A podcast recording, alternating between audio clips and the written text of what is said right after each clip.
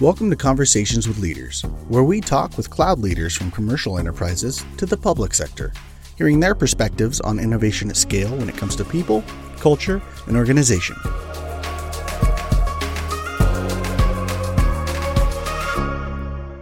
Elena, uh, I want to welcome you to uh, another episode of Conversations with Leaders. Yeah, thanks. Just just to get things started, um, maybe can you tell us a little bit about uh, Zendesk and Sure. your your role as CFO there? Yeah, sure. Um, so Zendesk is a uh, software uh, platform. Uh, and one thing we like to say about the company is uh, we build the best customer experiences on our platform. Uh, so it sounds like you know jargon, uh, but we believe that uh, if we can provide customers with sort of a holistic view of their uh, own customers, that would help them have richer conversations. Um, we operate in over 160 countries, have over 150,000 customers, and I think one of the things we're most proud of is a lot of our products are uh, easy to implement, out of the box, and so um, you know, the company was founded in this idea that we could democratize access to software to anyone, whether it's a two person bicycle shop or a big airline. So uh, we still kind of stand behind those principles, which we're super proud of. Sounds like great technology for your customers. You know, one thing I've observed in talking to CFO customers like yourself Yep. is that over time, the role of CFO has definitely changed. Absolutely. I'm curious if you could share your perspective on what you're seeing from your vantage point. Absolutely. I, I would say, you know, the way I think about it, and as I talk to my peers uh, who are CFOs, and I'm sure you see it too, uh, there's this idea of what does a modern CFO look like? And, and the reality is there's so much change happening all around us and so much technology and disruption. Um, but even with that, I think one of the things that's happening is the expectation of a CFO is very different. You have to really be thinking about, let me tell you what's happening, but let me also tell you what's going to happen. Let me, let me help you look around corners. Um, let me help you put those headlights out further. Uh, and then I would take it a step further, um, especially in technology, right? There's such amazing growth and disruption happening. So there isn't a CEO today uh, that isn't thinking about growing and growing faster. And so, as a, a modern CFO, part of your job is how do you help make those choices to help enable the company grow faster? And so that's what I get excited about. It's super fun. Um, I would say I love doing that more than I love spending time with my tax guy. Uh, I do spend time with him, but I try to limit that and really focus more on sort of growing the company. Fantastic. You know, with all this change in technology, the CFO has to be increasingly nimble. Absolutely. yeah. So, and that often extends from culture of a company. So, how does Zendesk's culture enable you to be the CFO you need to be? Yeah, you know, it's really interesting because when we founded the company, and I wasn't a founder, but the, the roots of the company were let's be nimble, agile, and flexible, and really serve many types of companies. And so when you do that, uh, you have to build technology that way, you have to think that way, um, and you have to always be willing to be um, kind of sort of risk taking and bold in that. And so, um, you know, one of the things I tell my team is what we don't want to be is the old CFO shop, right? We want to be that modern CFO shop that is nimble and agile, just like our customers expect us to be, and viewing our internal customers, that's how we want to be as well. Um, and so there's it's just in our DNA in everything we do. Um, and it's always about will this work and sustain over time? No, but maybe we can evolve it over time because we know it's going to change. And so, not getting super married to one thing is really important. And also being willing to understand that you may make a decision today, you may have a plan, if you will, today, uh, but that could change tomorrow. Um, and so, having the ability to make choices that gives you that flexibility is really important. That reference to knowledge kind of makes me think about data.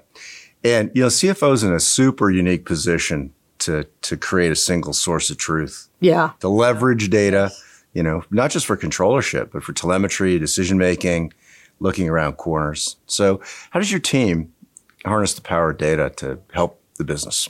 Yeah, it's huge. So um, there's a couple of things that we've done. So one is making sure as a company we have a single data warehouse, if you will, uh, that all the stakeholders around the company leverage, and everyone leverages in a different way. Um, so that's number one. Number two, um, I'm a little stickler where I, where I really want to focus everyone on making sure if some data is going into the executive team that has any kind of financial implications, it's got to come through my office in some way. Not my office, but my team, let's say. Um, but that's important. But I think the most important thing we've done is make sure we have common definitions. Mm-hmm. That eliminates a lot of the noise and calories spent on, well, you said this was this number and right. I said it was this number. It's like, well, how are you defining that? And the, you know, so all that noise that happens, you've got to try to minimize that as much as possible. You're never going to minimize all of it because there's just so many stakeholders.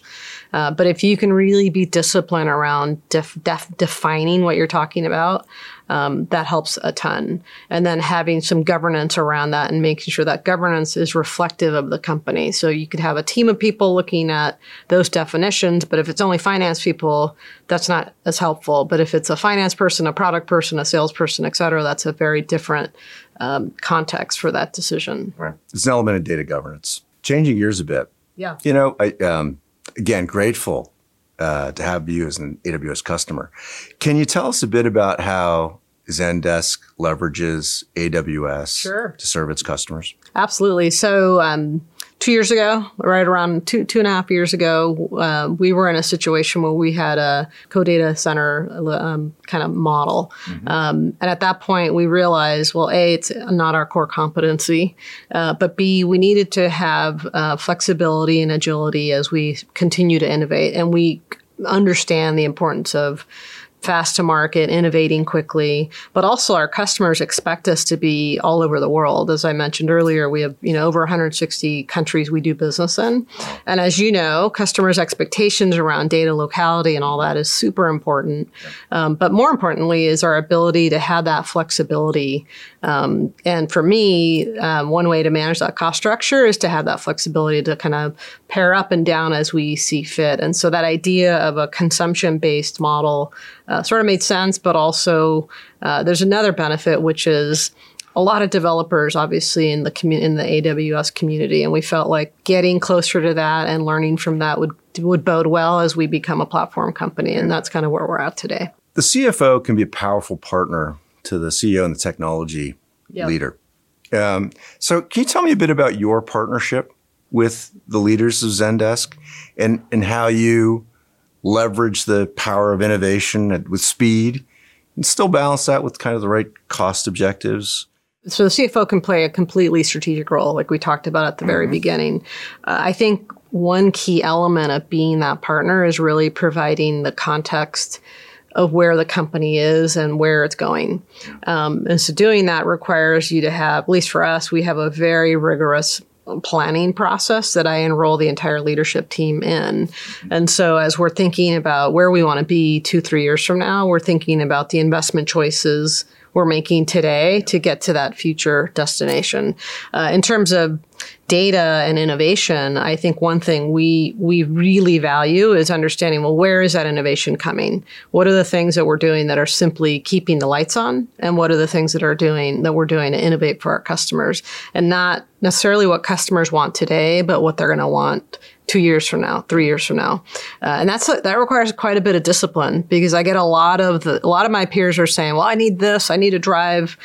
Yeah, I need to close these deals tomorrow. Right. Uh, and I'm like, that's cute. I'm, I'm happy about that. But we also need to think about our long term durable growth. Uh, right. So that that's tension. That's healthy tension, I think. I agree. Never losing uh, sight of the long term objective. For sure. For sure. And balancing it with the short term, too. It's, yep. it's both. Uh, and so I think that's one thing as a CFO, and I'm sure you get this too, is really understanding the business in a way that you know you could be tomorrow the head of sales, you could be running product because yeah. you understand the business so well. Fantastic, great guidance for other CFOs. So I'm curious, what advice might you have for other finance leaders and other CFOs who are thinking about a relationship with AWS? Yeah, that's a good question. So I have I've had some experience with that, uh, becoming a customer about three years ago, and I think one of the most important things that I would say is Um, just like if you want to have a partnership with a vendor, just just invest in that relationship. I think one thing, one mistake we made, if I were to to really go back, is we did treat AWS a little bit like any other vendor. And in reality, we wanted a lot more than a vendor relationship, of course. I mean, we knew it was a strategic investment for us. Uh, and so once we started having deeper conversations, coming to this conference, uh, really having multiple touch points across the company, we started realizing, wait a second, we can unlock a lot more value and really understand uh, what we're doing. And, and really, to, honestly, I was able to understand how I can control my costs more. Uh, but also, I feel like there's so much more value I can unlock by, you know, having a relationship with Don, talking to you about mm-hmm. what I'm what I'm thinking about, what my new products are. And so, if I didn't have those relationships, I think I would find myself um, not really realizing the full value. Fantastic. Well, we're so grateful to have Zendesk as a, a partner and a customer, and I'm very grateful for you taking the time to, to speak with me today. Thanks for having me. This has been fun. Awesome.